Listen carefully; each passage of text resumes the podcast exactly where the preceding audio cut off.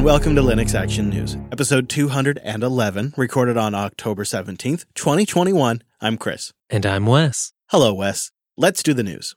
With the release of Plasma 523 this week, the KDE community is celebrating its 25th birthday. On October 14th, 1996, Matthias Ettrich announced a new project, the Cool Desktop Environment.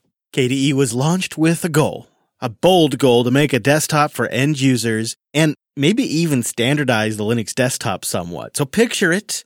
It was a long time ago, back in 96, when KDE launched. A Linux user at the time would need to cobble together maybe a dozen different toolkits and widget sets to get all of the various desktop applications, quote unquote applications they needed back in the day.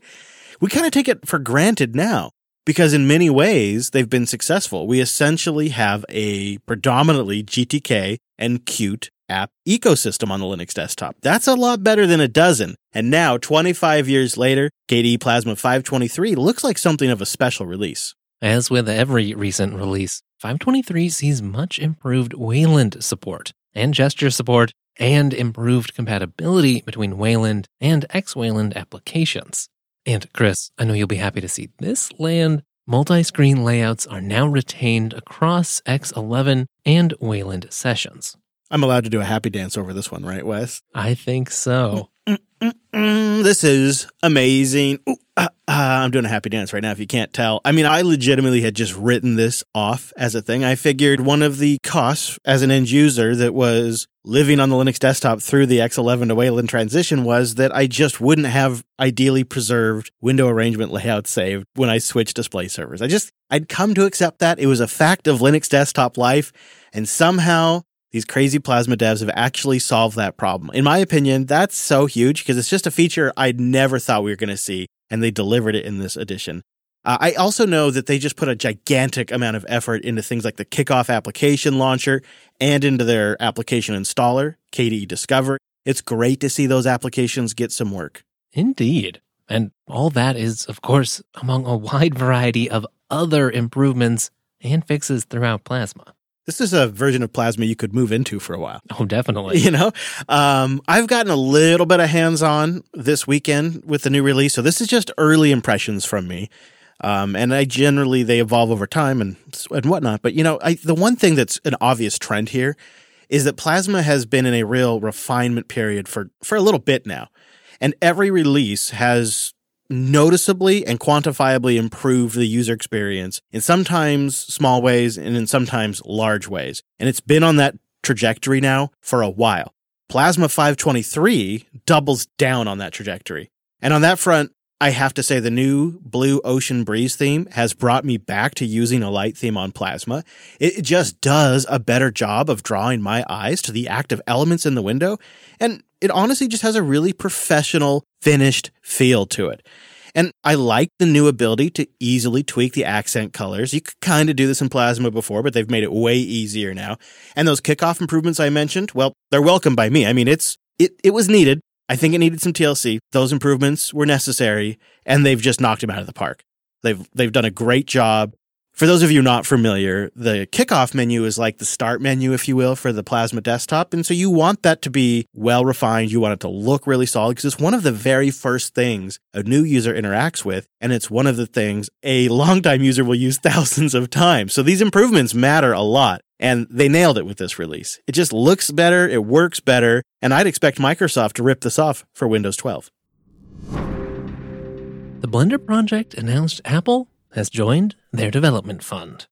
Apparently in the works for some time, but this week the project made the investment public. Yeah, and along with the news about money, there was also some news about code. The first official patch to Blender was submitted by Apple, and surprise, surprise, it's a metal backend for GPU rendering on macOS. But according to the announcement, Apple will also provide ongoing engineering expertise and additional resources to Blender and its broader development community as well. Yeah, this kind of investment seems to be a win win for everyone. I mean, an important project gets critical funding, and Apple gets support for macOS and gives developers incentive to keep that support first rate. Blender said its development fund accepts donations to, quote, support activities to provide free and open accessible services for all Blender contributors, including bug fixing, code reviews, technical documentation, and onboarding. This seems like big news for you macOS users out there. More doors are going to open. This will have broader impacts than just Blender for free software that supports GPU rendering on Apple's SoC. And let's not forget, with Blender seeing more comprehensive and broader adoption, all three major desktop platforms will have a compatible open source 3D graphics tool. Igor Seletskiy, the CEO of Cloud Linux and the founder of Alma Linux, has announced he is stepping down from the Alma Linux OS Foundation Board. 2021 has been something of a bootstrapping year for the new CentOS alternatives that have popped up. Alma Linux was spun out from Cloud Linux shortly after the CentOS Stream transition announcement back in December of 2020. We asked Igor if it was his intention from the start to step down eventually, or if this was in response to some event. He told us, quote, the intention from the start was to make it a well governed and independent organization that will survive the test of time. Knowing the history of CentOS, which never had any org structure behind it, I knew the governance will be very important. I didn't know which form it will take, but it was always the goal. Igor went on to say that there was no intention for him to be on the board in the first place. In fact, he says, quote, it was more of a necessity. Someone had to do it. Someone had to drive the process forward, invite people, talk to lawyers, figure out the next steps. Uh, he finishes by saying, You would be surprised just how few people want that responsibility. At the end of March, the Alma Linux Foundation was formed to manage the trademarks and, in the words of its bylaws, to quote, develop and maintain a no registration, ad free, stable, open source Linux distribution. Igor told us, quote, I don't have a sentiment that Alma Linux is mine. It is not. I helped to start it, and I will continue helping it flourish. Yet I will not be done giving it direction. That is the whole point of it being a community owned organization. It should be the community that decides what is next, what is okay, and what is acceptable. Here, here. I think to really appreciate how big of a deal this is, especially if you're not a CentOS user, you have to consider how critical the server market is to Linux and how important it is to have a free, enterprise grade, community run distribution that actually has broad vendor support. It's absolutely vital. I think it's a key part of the Linux server ecosystem.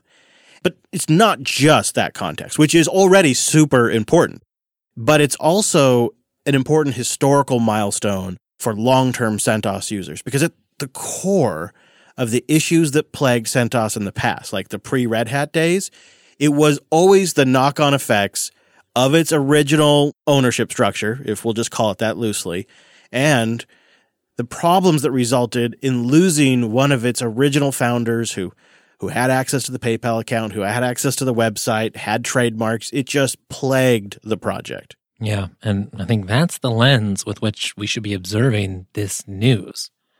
Stepping down from a board like this is a notable move on its own, but for the CentOS community, this is significant.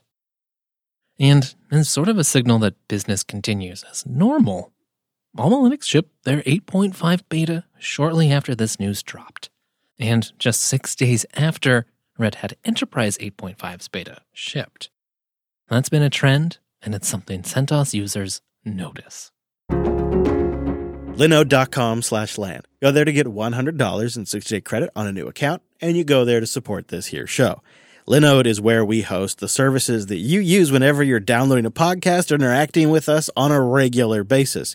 And one of our secret sauces has really been their object storage. I normally would sit here and tell you about how fast their machines are and how they have 11 data centers and NVMe upgraded disks in their systems and AMD EPYC processors for their high end CPU boxes. But honestly, I'm finding new uses for object storage all the time. And in the show notes, I'll put a link to a guide that Linode has released to use Plex with object storage. You see where I'm going with that?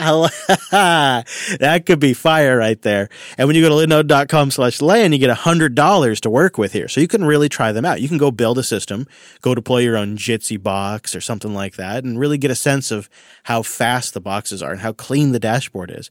And then if you ever need help, they got the best customer support in the business. People that are really going to help you 24 7 by phone, by ticket, or by social. And they're often advancing into new areas as well, like bare metal servers is something they're rolling out, DDoS protection, cloud firewalls, these kinds of things that are just super nice to have and make working with Linode even faster. I really appreciate they have image templates, they have stack scripts, and their one click deployments make it super easy to get started with like a base system that you can build on top of really quick. But let's be honest, one of the best things is their pricing. They're 30 to 50% cheaper than other major cloud providers.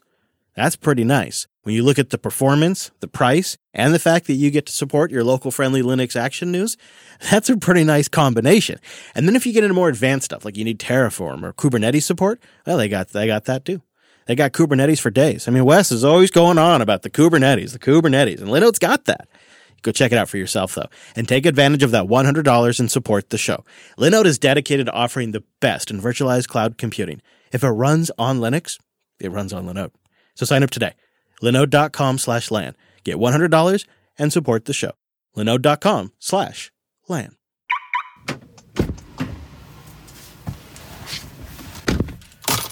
Linux.ting.com. Boy, am I grateful for mobile connectivity today. What a day it is. I'm sure you've had these too, where you've got work stuff and you got parent stuff.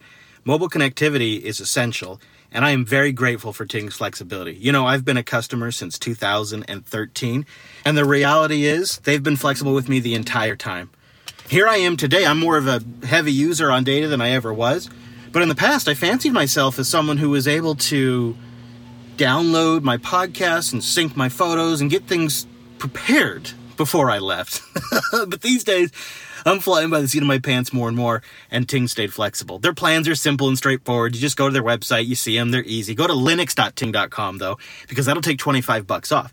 You see, the name of the game here is that Ting's an MVNO. That means that they get to focus on things like customer service and being competitive in the marketplace, and they don't have to focus on digging holes in the ground like the duopolies do, but they get to ride on top of their networks. It's a pretty slick setup, and it gives Ting the flexibility to do things like no contracts and just fantastic pricing and the best customer support in the business. So go to linux.ting.com to get started. Fill in your information. Ting will give you a SIM card. They'll ship it to you. They'll mail it to you, you know, that kind of thing. You pop it in your phone and you get off and going in seconds because they got a great dashboard. And if you ever need any help, they got great customer support. Join me on Ting, linux.ting.com. Now I got to get out of here. On Thursday, October 14th, we saw the release of Ubuntu 2110 an LTS interim release with nine months of support and the first to use GNOME 40 for the desktop. Canonical's release announcement focuses on developers, and specifically Windows developers, saying, quote, Windows developers will be delighted with out-of-the-box support for graphical applications on Windows subsystem for Linux, which enables users to enjoy Ubuntu desktop applications without modification that does give you some indication of the focus of this release. It's it's developers and those of us who've been around for a while and have seen some of these releases, we know how this works. The LTS release gets many magnitudes more of users and likely the press coverage too than these interim releases do. But this is the land where Canonical traditionally plays. It does interesting work, if not even risky work. Right.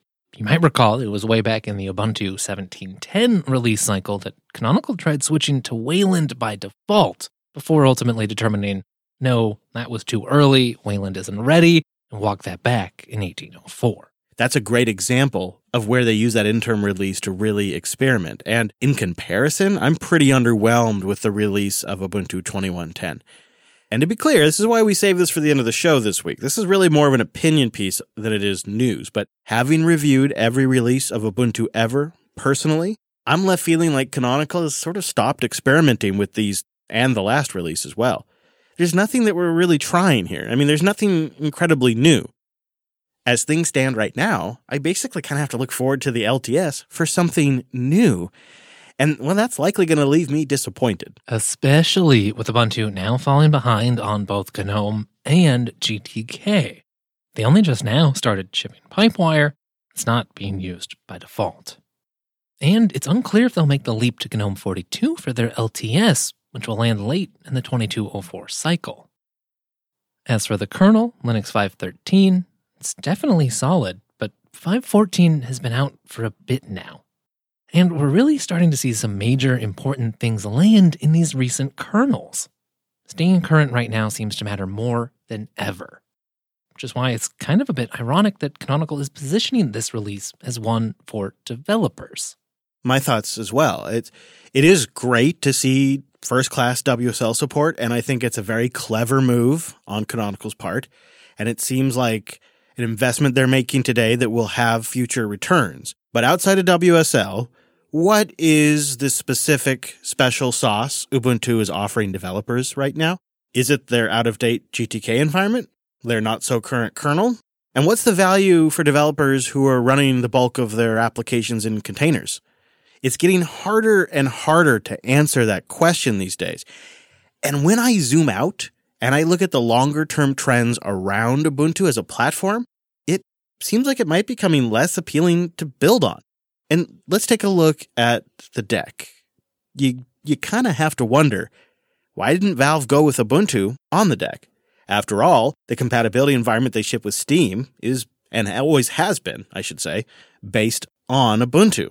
So, wouldn't have just been more straightforward to expand upon that? You got to imagine from a tooling and workflow standpoint, it would have been easier for the development team just to build on that and make the entire device Ubuntu. But instead, they rebased on Arch, which is no small effort. Yeah, I mean, Valve SteamOS developers had to make a choice here with Arch, and one that they would know might mean having to retool and rethink how to build a distro.